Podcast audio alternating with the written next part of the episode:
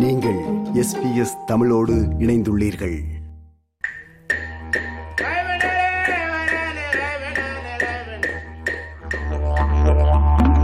ஆஸ்திரேலிய பூர்வீக குடிமக்கள் குறித்த நிகழ்ச்சி.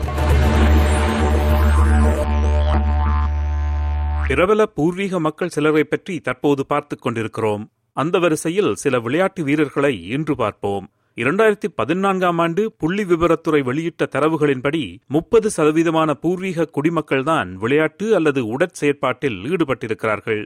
ஒப்பீட்டளவில் அனைத்து ஆஸ்திரேலியர்களையும் எடுத்துக்கொண்டால் இந்த தொகை அறுபத்தி ஐந்து சதவீதம் என்பது குறிப்பிடத்தக்கது.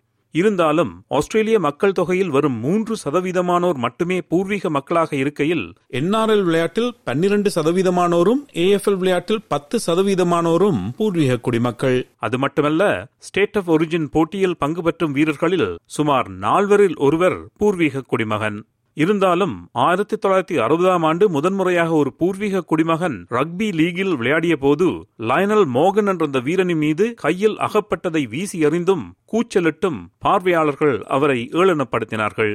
ஆனால் இரண்டாயிரத்தி பத்தாம் ஆண்டில் பூர்வீக விளையாட்டு வீரர்களை மட்டுமே கொண்ட அணி பூர்வீக மக்கள் அல்லாதோர் அணியுடன் விளையாடிய போது அரங்கு நிறைந்து ஆதரவு கொடுத்தார்கள் ஆஸ்திரேலியர்கள். விளையாட்டில் இன பாகுபாட்டிற்கு இடமில்லை என்ற குரல் வலுப்பெறுகிறது. Racism. Has no place in sport.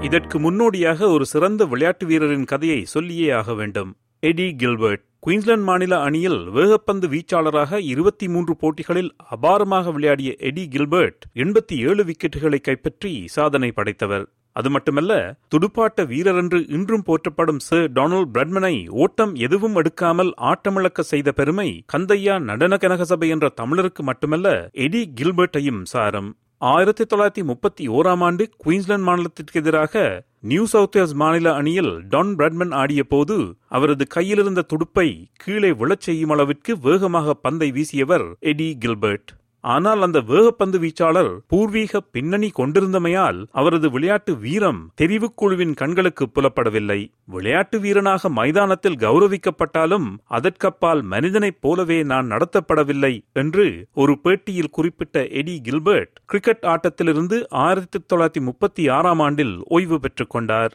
மனநிலை தழும்ப மதுவுக்கு அடிமையாகிய எடி கில்பர்ட் மனநோயாளரை பராமரிக்கும் இல்லத்தில் பல வருடங்கள் தனிமையில் வாழ்ந்து தனது எழுபத்தி இரண்டாவது வயதில் ஆயிரத்தி தொள்ளாயிரத்தி எழுபத்தி எட்டாம் ஆண்டு காலமானார். அவருக்காக கெபா கிரிக்கெட் மைதானத்தில் ஆயிரத்தி தொள்ளாயிரத்தி தொன்னூற்றி ஏழாம் ஆண்டு எழுப்பப்பட்ட உருவச்சிலை சில வருடங்களுக்கு பின் அப்புறப்படுத்தப்பட்டுவிட்டது.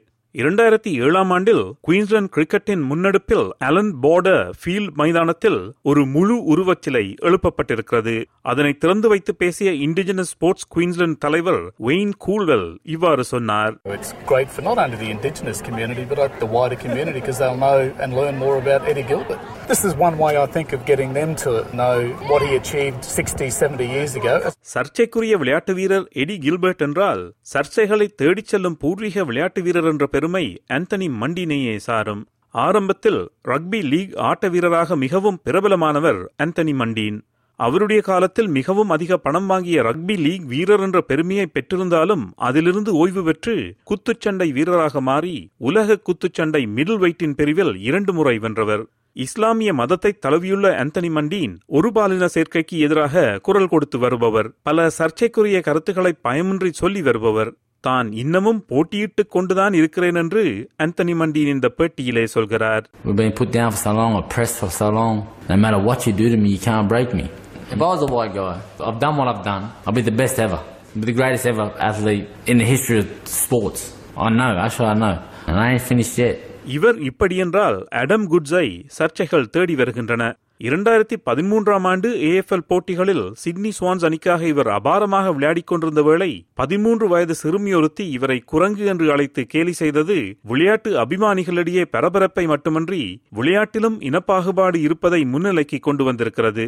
இந்த சர்ச்சை குறித்து ஊடகங்களுக்கு சொல்கையில் இந்த சிறுமையில் தவறில்லை நடைமுறையில் இனப்பாகுபாடு குறித்த விழிப்புணர்வு போதாது என்று சொல்கிறார் Adam Goodes Racism has a face. Last night, and it was a 13 year old girl, but it's not her fault. I don't put any blame on her. We just got to help educate the society better so it doesn't happen again. பல்வேறு விளையாட்டுகளில் பல பூர்வீக மக்கள் சாதனை படைத்திருக்கிறார்கள். அவர்களில் முக்கியமானவர்களின் பட்டியலை எமது இணையதளத்தில் சேர்த்திருக்கிறோம். பூர்வீக மக்களின் பிரபலங்களில் சில விளையாட்டு வீரர்கள் குறித்து பார்த்திருந்தோம். பிரபல கலைஞர்களை பார்ப்போம். பிரபல கலைஞர்கள் என்று சொல்வதென்றால் பிரபல தொலைக்காட்சி தொகுப்பாளர் மற்றும் நடிகர் ஏர்னி டிங்கோ அல்லது சிறுவயதிலிருந்து மாடலிங் செய்து வந்து சில வருடங்களுக்கு முன் சர்ச்சைக்குள்ளாகியிருந்த சமந்தா ஹாரிஸ் நடிகர்கள் Tom E Lewis David Gulpilil நடிகை டெபரா மெயில்மன் அல்லது யொது இண்டி இசைக்குழுவின் மூத்த பாடகர் மெண்டவு யுனுப்பிங்கு உடனே நினைவுக்கு வரலாம். பூர்வீக மக்களில் கலைஞர்கள் என்று உலகளாவிய வகையில் ஏற்றுக்கொள்ளப்பட்டவர்கள் பலர் இருக்கிறார்கள். அவர்கள் அனைவரையும் ஒரே நிகழ்ச்சியில் அறிய வைக்க முடியாது. எனவே குறிப்பிடத்தக்க தாக்கங்களை ஏற்படுத்திய மூவரை பற்றி இன்று பார்க்கலாம். பூர்வீக மக்களின் முதன்மை அடையாளங்களில் ஒன்றாகிவிட்ட டிஜரிடு என்ற இசைக்கருவியை உலக அரங்குகளுக்கு அறிமுகப்படுத்தியவர் டேவிட் பிளனாசி. தனது சிறுவயதிலேயே டிஜரிடு என்ற இசைக்கருவியூடாக பறவைகள் விலங்குகள் போலவே இசைக்க கற்றுக்கொண்டார். அவரது தகப்பனாரும் நல்ல டிஜரிடு இசைக்கலைஞராக இருந்தாலும் அவரை மிஞ்சும் வகையில் டேவிட் பிளனாசி டிஜரிடுவை இசைக்க வல்லவரானார். தனது ஆற்றலுக்கு தனது தகப்பனார் கொடுத்த ஊக்கம்தான் காரணம் என்று ஒரு நேர்காணலில் அவர் குறிப்பிட்டிருக்கிறார். ஆயிரத்தி தொள்ளாயிரத்தி அறுபத்தி ஏழாம் ஆண்டு இங்கிலாந்திற்கு சென்ற டேவிட் பிளனாசி தொலைக்காட்சியில் டிசரிடுவை இசைத்து காட்டிய போது பார்வையாளர்கள் அனைவரும் அசந்து விட்டார்கள் the final program, the producer said, We want something absolutely stunning. He said, Do you think we could get a full blood Aboriginal from Australia to play a didgeridoo on the show? Because you talk about it so much. Chose this fella. Well, I knew him as David Blanasi. இரண்டாயிரத்தி ஓராம் ஆண்டு அவருடைய எழுபதாவது வயதில் ஒருநாள் காலை வீட்டை விட்டு வெளியே சென்றவர் மீண்டும் திரும்பவே இல்லை அவரை தேடி குடும்பத்தவரும் குலத்தவரும் மட்டுமல்ல அவர் வாழ்ந்திருந்த ஆனம்லேண்டை சேர்ந்தவர் அனைவருமே தேடினார்கள். இன்று வரை அவர் எங்கே சென்றார்? அவருக்கு என்ன நடந்தது என்பது தெரியாத ஒரு புதிராகவே இருக்கிறது. கலைஞர்களை பற்றி சொல்லும்போது ஓவியர் ஒருவரை பற்றியும் சொல்வது பொருத்தமானது என்று நினைக்கிறேன். பூர்வீக மக்களில் ஒரு பிரபலமான ஓவியர் என்றால் உடனேயே பூர்வீக மக்களது ஓவியங்களை வரைந்த ஒருவர் என்று நீங்கள் நினைக்கக்கூடும் ஆனால் அல்பர்ட் நமஜிரா என்ற ஓவியர் ஆஸ்திரேலிய நிலப்பரப்பை மேற்கத்திய முறைப்படி வரைந்து அதன் மூலம் பிரபலமானவர். இரண்டாயிரத்திற்கும் மேலான ஓவியங்களை வரைந்துள்ள இவர் தான் கற்றுக்கொண்ட கலையை மற்றவர்களுக்கும் பயிற்றுவிக்கும் ஓவியக் கல்லூரியொன்றை நிறுவியிருப்பது குறிப்பிடத்தக்கது. ஆயிரத்தி தொள்ளாயிரத்தி இரண்டாம் ஆண்டு அரண்டே குலத்தில் பிறந்த எலே நமஜிரா கிறிஸ்தவ மிஷனரியில் வளர்ந்தபோது அல்பர்ட் நமஜிரா என்ற பெயர் மாற்றம் பெற்றார். ரெக்ஸ் பேட்டபி என்ற ஓவியர் இவருக்கு நீர் ஓவியங்கள் வரைய கற்றுக் கொடுத்திருந்தார். ஆயிரத்தி தொள்ளாயிரத்தி முப்பத்தி எட்டாம் ஆண்டு முதற் தடவையாக அல்பர்ட் நபஜிராவுடைய நாற்பத்தி ஒரு ஓவியங்கள் மெல்பர்ன் நகரில் காட்சிக்கு வைக்கப்பட்டன. அனைத்து ஓவியங்களும் ஒரே நாளிலேயே விற்கப்பட்டு சாதனை படைத்தார் அல்பர்ட் நபஜிரா ஆயிரத்தி தொள்ளாயிரத்தி ஐம்பத்தி மூன்றாம் ஆண்டு குயின்ஸ் அவார்ட் விருதை பெற்ற இவர் அதற்கடுத்த வருடம் எலிசபெத் மகாராணியார் ஆஸ்திரேலியாவிற்கு வந்திருந்தபோது மகாராணியையும் டியூக் ஆஃப் எடின்பர்கையும் சந்திப்பதற்காக அரச செலவில் கேன்பராவிற்கு ஆல்பர்ட் நமிஜிரா அழைத்து வரப்பட்டிருந்தார். மற்றைய பூர்வீக மக்களுக்கு குடியுரிமை இல்லாத வேளையிலும் ஆயிரத்தி தொள்ளாயிரத்தி ஐம்பத்தி ஏழாம் ஆண்டில் இவருக்கு ஆஸ்திரேலிய குடியுரிமை வழங்கப்பட்டது குறிப்பிடத்தக்கது. ஆயிரத்தி தொள்ளாயிரத்தி ஐம்பத்தி ஒன்பதாம் ஆண்டில் இவர் காலமாகுவதற்கு முன்னர் இவரை பற்றி மூன்று திரைப்படங்கள் எடுக்கப்பட்டிருக்கின்றன த ஃபேண்டம் ஸ்டாக்மன் என்ற திரைப்படத்தில் அல்பர்ட் நபஜிரா தோன்றும் ஒரு காட்சியின் ஒலிக்கீற்று இது Namajira up there, isn't it? Yeah, he's a long way from home, eh? The old mate, eh?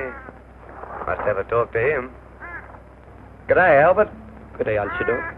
I heard you're on the move. Yes, I'm on my way to Boolia. Some trouble there. Looks that way, Albert. Jim Marsden's been killed. It might be a funny business out there. Yeah?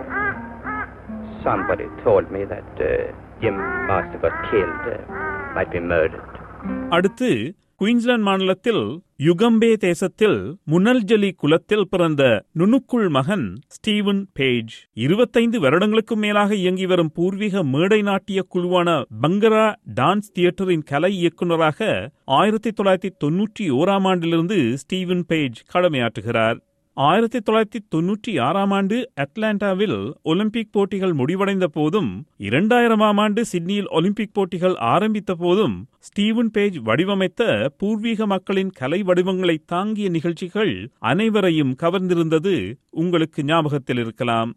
தனது கலைப்படைப்புகளில் பூர்வீக கதைகள் பின்னி பிணைந்திருப்பதாக ஒரு நேர்காணலில் சொல்கிறார் Steven Page Obviously, a lot of my stories are inspired by Aboriginal myths or Aboriginal heritage, Aboriginal creation stories, and a lot of Aboriginal visual art. But I suppose it's the storytelling behind Aboriginal creation stories, uh, so to speak, or you know the stories behind a- a lot of strong traditional visual art that has been quite inspirational to a lot of my work. And it's not just about traditional Aboriginal mythology or, or stories, it's also about the current stories about uh, Indigenous issues in the 21st century that also stimulate a lot of my storytelling through dance theatre. அடுத்த இரு நிகழ்ச்சிகளிலும் பூர்வீக மக்களின் தற்போதைய அரசியல் சமூக உடல் நலம் குறித்த விடயங்களைப் பற்றி ஆராய இருக்கிறோம் நிகழ்ச்சியாக்கம் குலசேகரம் சஞ்சயன்